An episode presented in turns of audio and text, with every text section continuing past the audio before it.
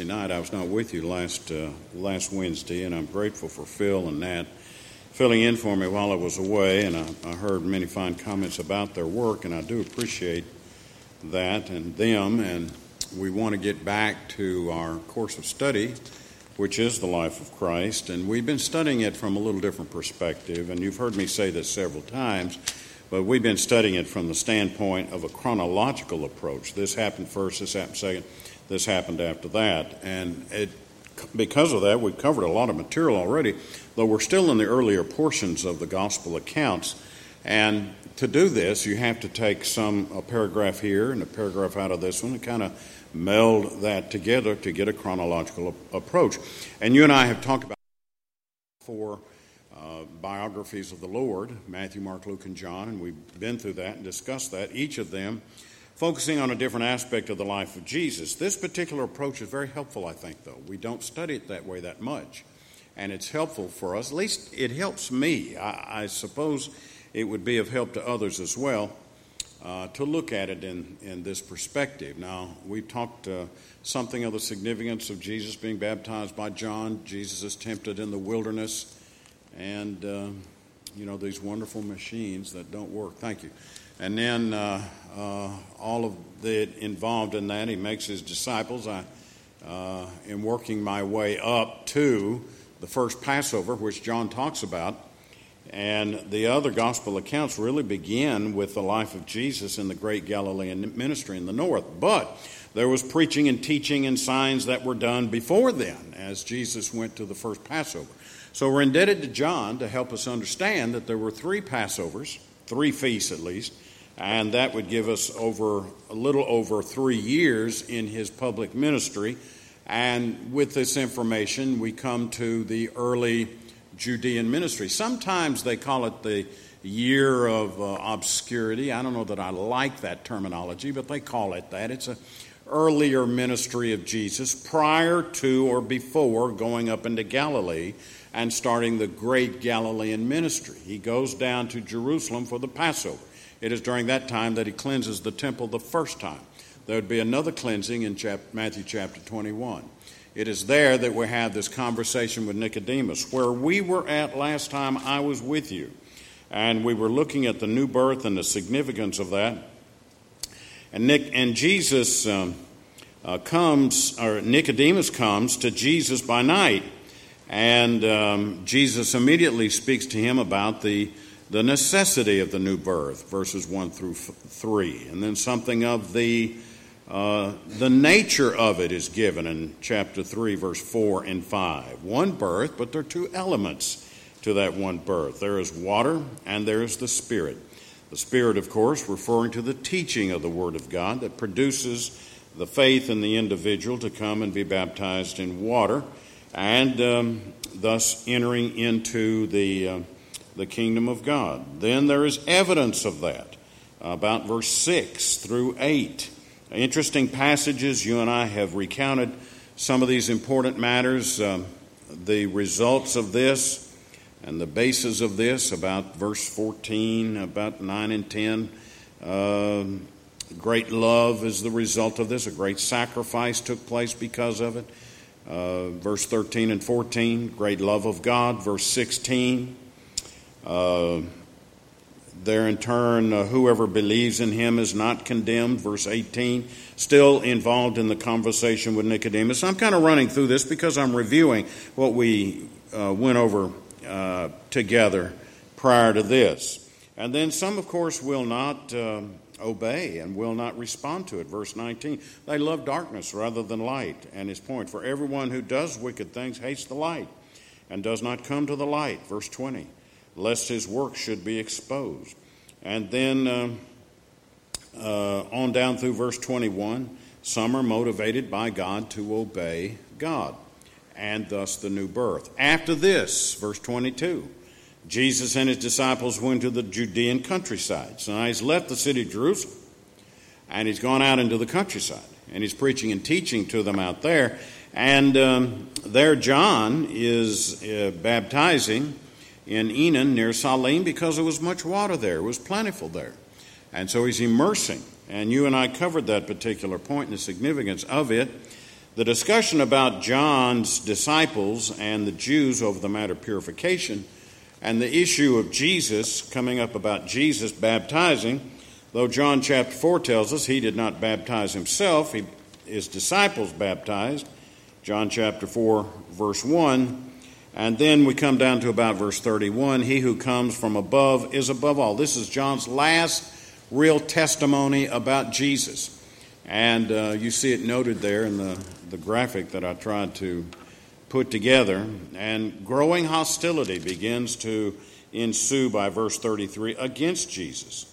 Whoever receives his uh, testimony sets his seal to this that God is true. For he whom God has sent utters the words of God for he gives the Spirit without measure. The Father loves the Son and has given all things into his hand. And then this important verse, I think, that you ought to mark, verse 36 Whoever believes in the Son has eternal life. Whoever does not obey the Son shall not see life, but the wrath of God remains on him. And I have a line drawn under believes and a line drawn under does not obey and uh, then a line connecting believes and obey in my translation. I'll tell you why I did that because I want to remember that uh, belief is kind of a general term which includes obedience.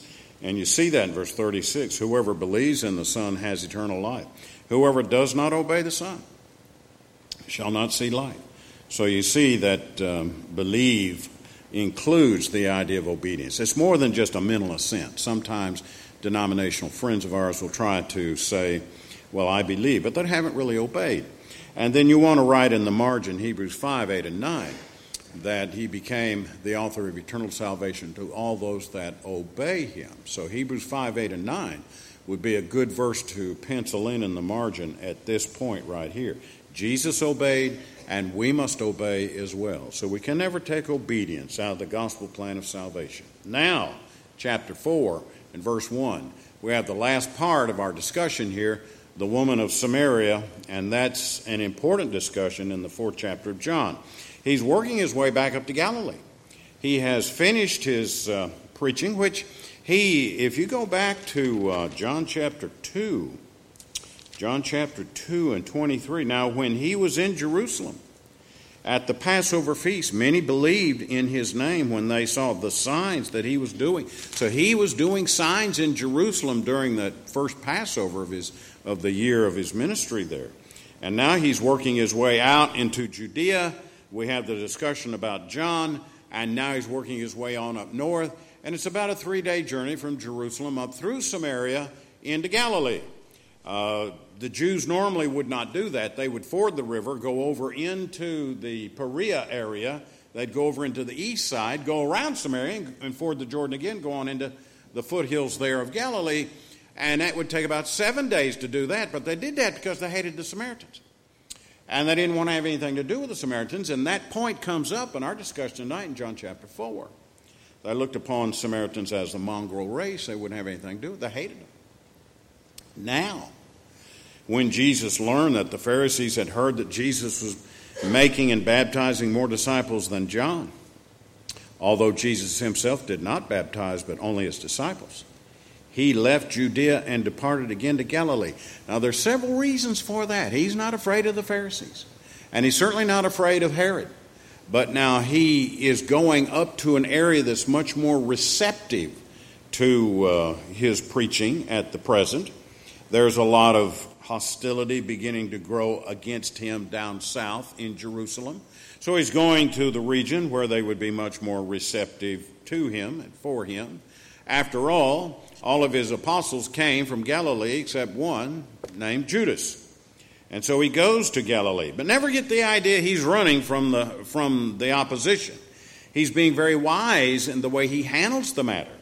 And he knows in his own divine mind what's the best way to say it, how's when's the best way to say it, and, and where's the best way to say it. And right now he's going on up into Galilee.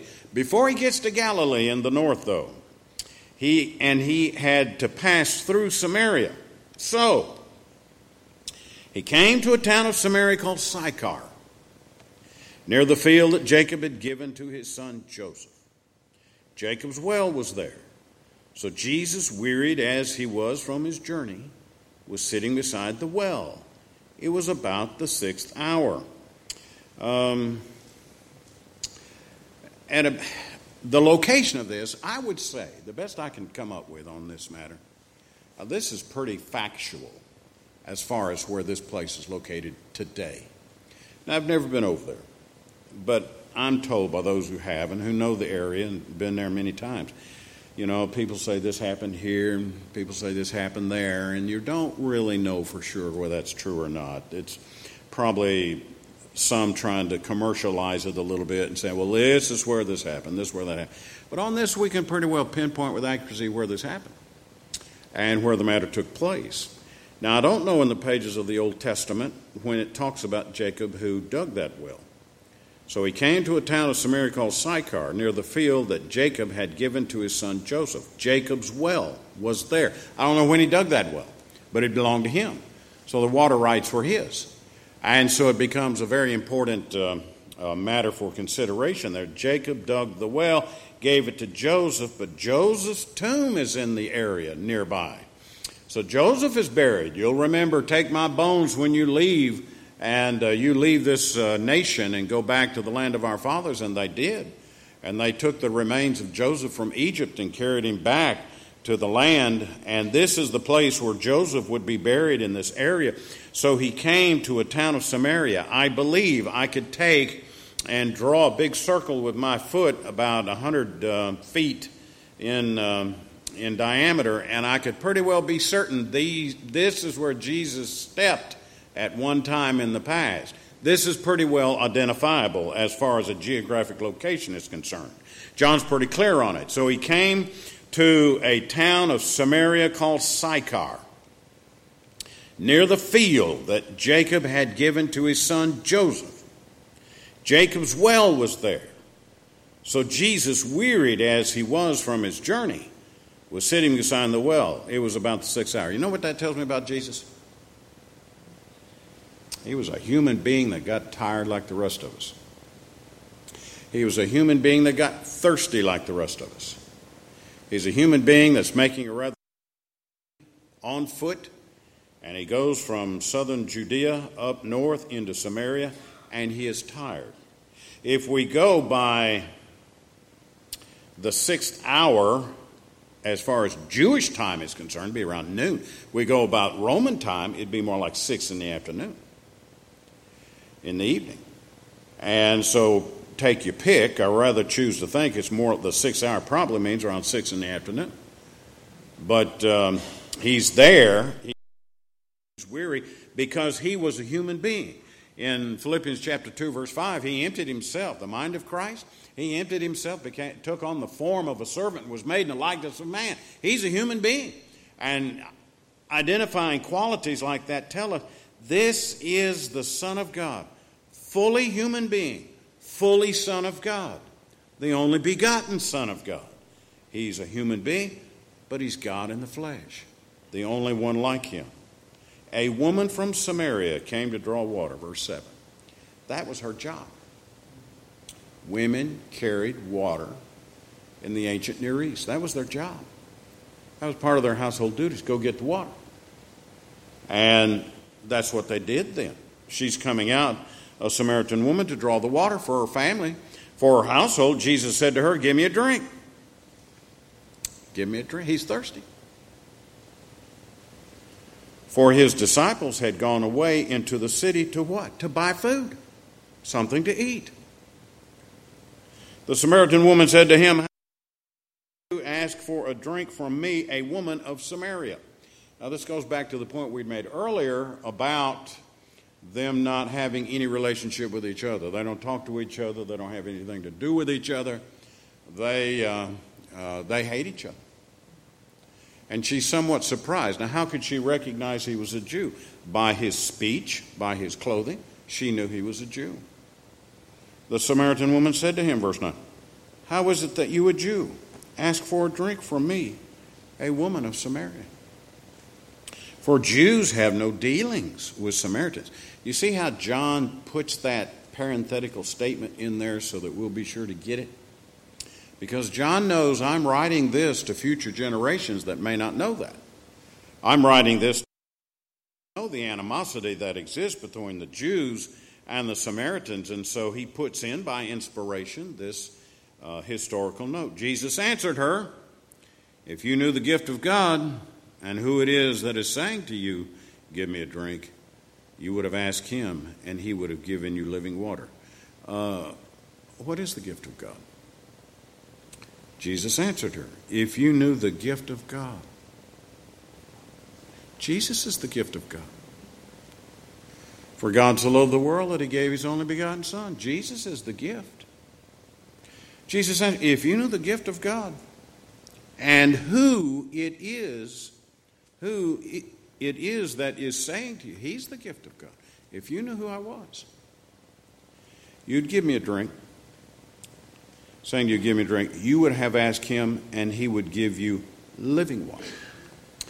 Literally, living water is moving water. Living water is water that's flowing water, that continues to flow, which is quite a blessing in ancient times. But he's not talking about just water here, is he? He's talking about spiritual blessings. And so he's beginning to make a point here and he uses the physical water as a beginning point to move into the spiritual blessings that can be received from those who, out of obedient faith, turn to the Savior. Now, I want to say just a brief thing here, in I, I try to stay closely to the text, but certain thoughts come to my mind. And one of the thoughts that comes to my mind is this is an excellent study on how to approach people. This Jesus kind of laying a pattern out here. Now, this person doesn't know who Jesus is. This person really is not thinking spiritually. This person's only thinking about uh, material things. And now Jesus approaches her. She comes to him. He asks her for water. Uh, he brings up a subject of commonality, something that they would both be interested in the water. Uh, is there not something that we can learn here on how to approach people with regard to the gospel and teaching them about spiritual things? I think there's a wonderful pattern that Jesus gives us here. Uh, we could look at this matter, see how he transitions very smoothly from the, nat- the physical to the spiritual. He says, Now, if you knew the gift of God and who it is that is saying to you, Give me a drink, you would have asked him, and he would have given you living water. Now, when he says living water, she's probably thinking water that freely flows. But Jesus is thinking in a spiritual sense of living water, water that continues to bless, a spiritual blessing. The woman said to him, Sir, you have nothing to draw water with, and the well is deep. Where do you get that living water? Where are you going to get this? How are you going to get it? Now, she's still thinking from a material standpoint, you understand? Nicodemus had that problem. He's talking about that new birth, being born from above. John chapter 3, verse 3 through 5. He said, Well, how can a man be born again when he's old? Can he enter a second time into his mother's womb? Jesus said, You don't understand. I'm talking about spiritual birth, born of water and the Spirit. You can't enter into the kingdom of God unless you're born again, born from above. You must be born again to enter into the kingdom of God. They were thinking physically. Jesus was thinking and speaking spiritually, and he goes on to explain and helps them understand. The woman's in that same situation where she hasn't got it yet. She's looking and listening, but she doesn't understand. How can you do this living water thing? This is a deep well. A deep well down there doesn't have flowing water. Uh, you don't even have anything to draw water with. The woman said, Sir, you have nothing to draw water with and the well is deep. Where do you get that living water? Are you greater than our father Jacob? So she claims some kin to Jacob as far as a, a Samaritan. He gave us the well and drank from it himself, as did his sons and his livestock. So this is a well known place for uh, uh, uh, watering both the livestock and the people. And we've had this for a long, long time here. Jesus said to her, Everyone who drinks of this water will be thirsty again. Another step forward in approaching this person with regard to not understanding, uh, considerate, respectful. After all, this Samaritan woman. He's very respectful to her. Jews are not that way toward Samaritan people, men or women, but he's very considerate. He's very respectful of this person. He knows this person doesn't understand. He's trying to lead this person in the right direction. How will she respond? Where do you get that living water? Are you greater than our father Jacob? He gave us the well and drank from it himself, as did his sons and his livestock. Jesus said, Everyone who drinks of this water will be thirsty again. But whoever drinks of the water that I will give him will never be thirsty again. Now that's got her interest even more. So he starts with the commonality of the water, and then he continues to lead her down into the right direction. Can we not learn something about how to approach people with the gospel and teaching them the Word of God, showing consideration, showing compassion, showing respect, not compromising anything, but at the same time leading them in the right direction to help them see the truth that they need? But whoever drinks of the water that I'll give him will never be thirsty again. The water that I will give him will become in him a spring of water welling up to eternal life. He's getting closer and closer to the important subject at hand. The woman said to him, Sir, give me this water. That's what you want to hear. I want this though I'm sure she doesn't understand the import of all of this yet. Sir, give me this water. Who wouldn't want that? So that I will not be thirsty or have to come to here to draw water. I won't have to come back here and draw any water. That would be super good. That I would just constantly have water. Now, she doesn't understand yet, but he's leading her in the right direction. Now, he brings this point up in verse 16. Wonder why he said this to her. Jesus said to her, Go call your husband. Come here. Go call your husband. The woman answered him, husband. Jesus said to her, You are right in saying, I have no husband. For you have had five husbands, and the one you now have is not your husband. What you have said is true. We're going to have to confront our sins. We're going to have to face the music.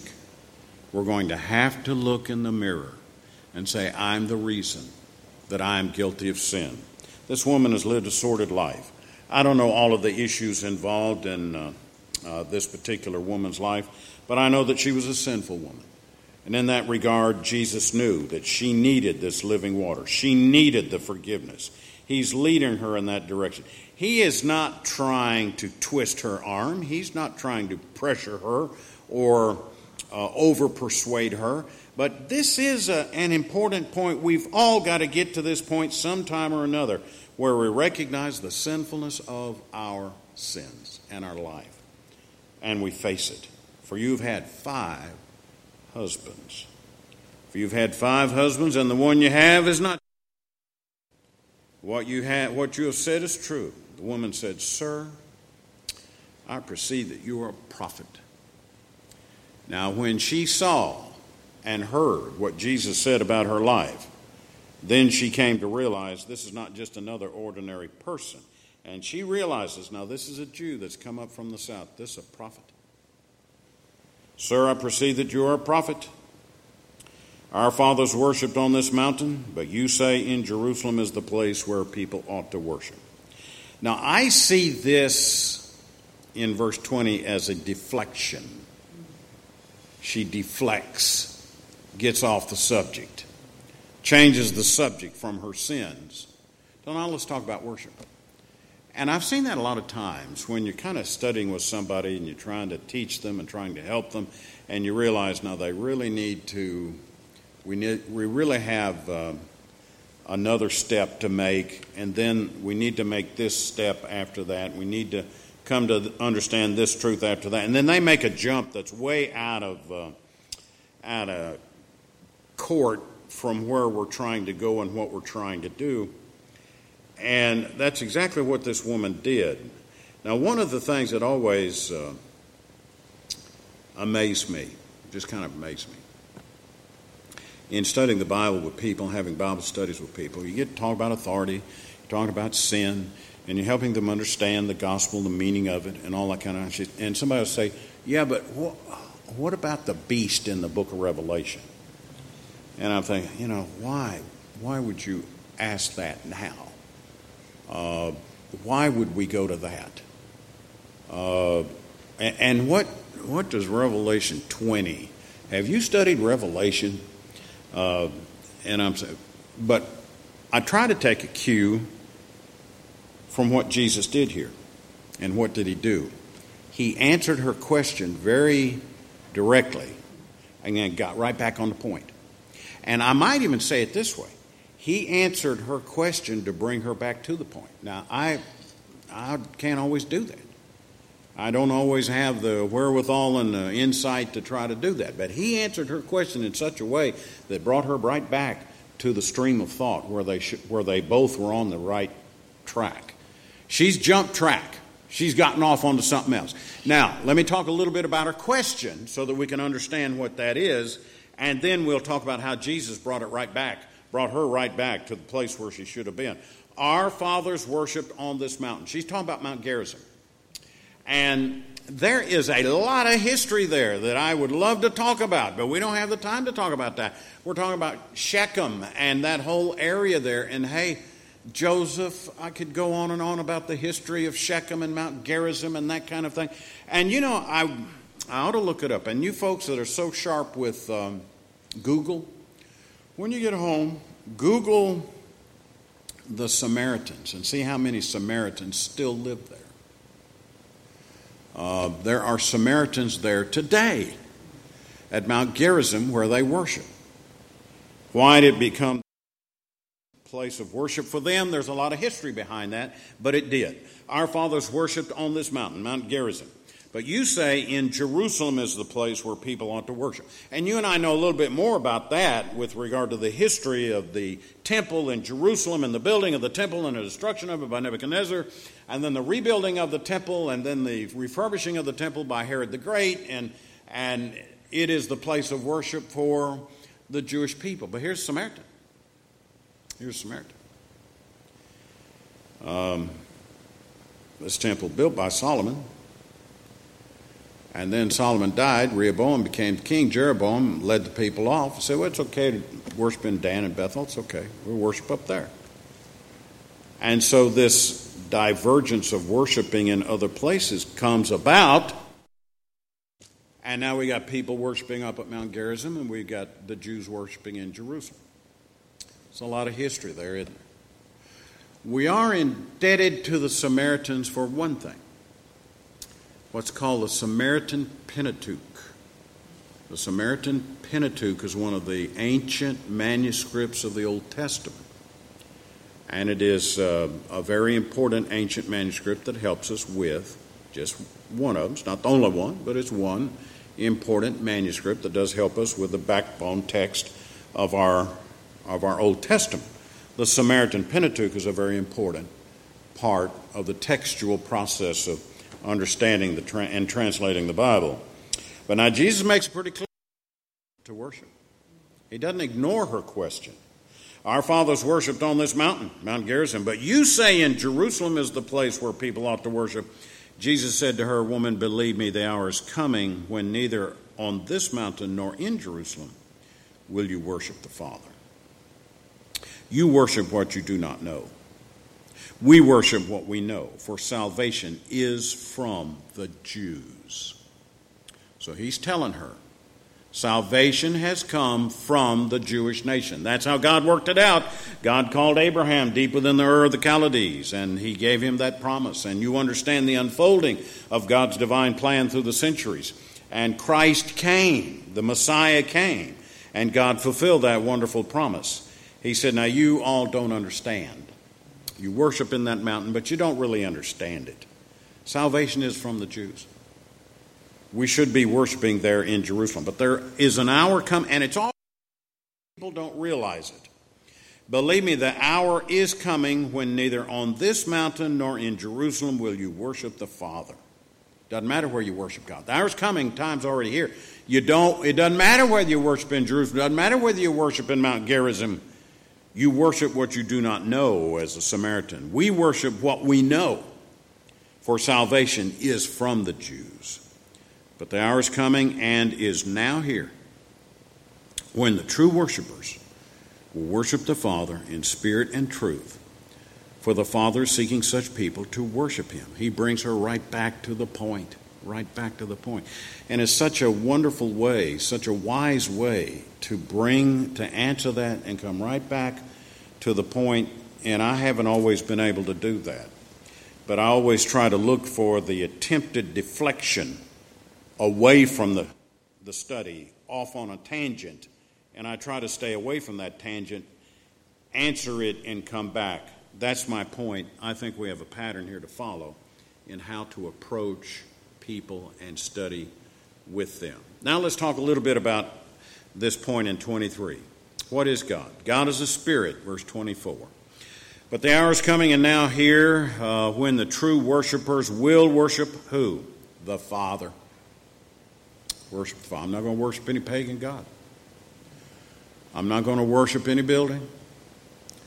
I'm not going to worship uh, anything that comes from this world. I'm not going to worship the sun. I'm not going to worship the moon.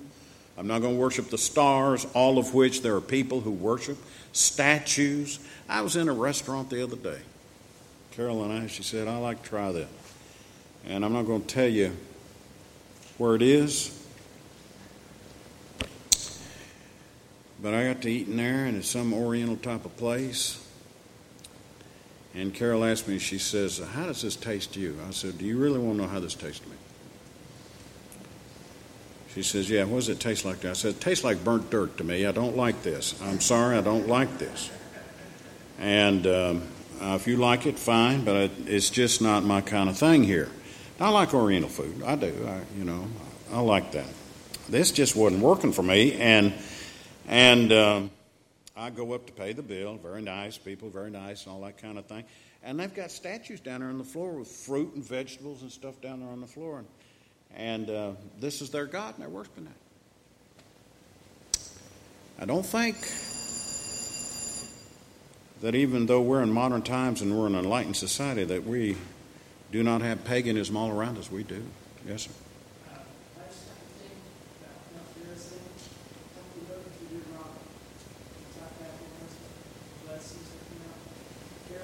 Yeah. Has a big history. There's a lot of history to it. I know that I jumped over a lot of stuff there. You're right. There is a lot of history there. It's where it's where Joseph got the Jacob got the vision of the ladder and the angels ascending and descending. It's where it's where Joseph came and his brothers saw him coming. Behold, the dreamer cometh. I mean, there's a lot of history involved in that, that place right there, and I should probably talk about it but I didn't. Uh, uh, there's a lot more that could be said about this particular point. The point I'm kind of working on right now is this worship the Father. And I've got that out uh, underlined in my verse here. But the hour is coming and now's here when the true worshipers will worship the Father in spirit and truth. And I, I think we should emphasize the fact that God is a spirit. And that's the kind of worship that we should offer to Him, the right kind of worship. Uh, God is a spirit. He's not a pagan. He is not material. You don't worship Him with little statues on the floor with fruit and vegetables. Uh, God is a spirit. He's a spirit being. And He's not a material, corporeal type of being. Uh, he's not that kind of God. Anything other than that would be a false God. But this is the true God and we will worship the true God. He's the only one that deserves worship. As Satan came up to Jesus, said, All these nations of the earth I'll give you if you bow down and worship me. Worship me. Jesus said, Thou shalt serve, thou shalt worship the Lord thy God, and him only shalt thou serve. John Matthew chapter 4. I'm not going to worship you. Not going to worship that. We're going to worship the Father. He's worthy of it. We're going to worship him in truth the Father in spirit and truth. That's the kind of worship that God expects truthful worship. For the Father is seeking such people to worship Him. God is spirit, verse 24. And those who worship must worship in spirit and truth. They've got to worship in the same way that God is in His character. God is a spirit, and our worship is to be a, a worshipful attitude of spirit. So we got to worship the right being, and we got to worship Him the right way for it to be acceptable in His sight. So I think John 4 and 24 is a pivotal passage that you may want to mark in your Bible and go back from time to time and reread. God is spirit, and those who worship Him must worship Him in spirit and truth. The woman said to him, I know that Messiah is coming, he who is called Christ. When he comes, he'll tell us all things. Jesus said to her, I who speak to you am he. Verse 26. All right, I'm going to have to stop there because of the bell. I don't like stopping, but I will.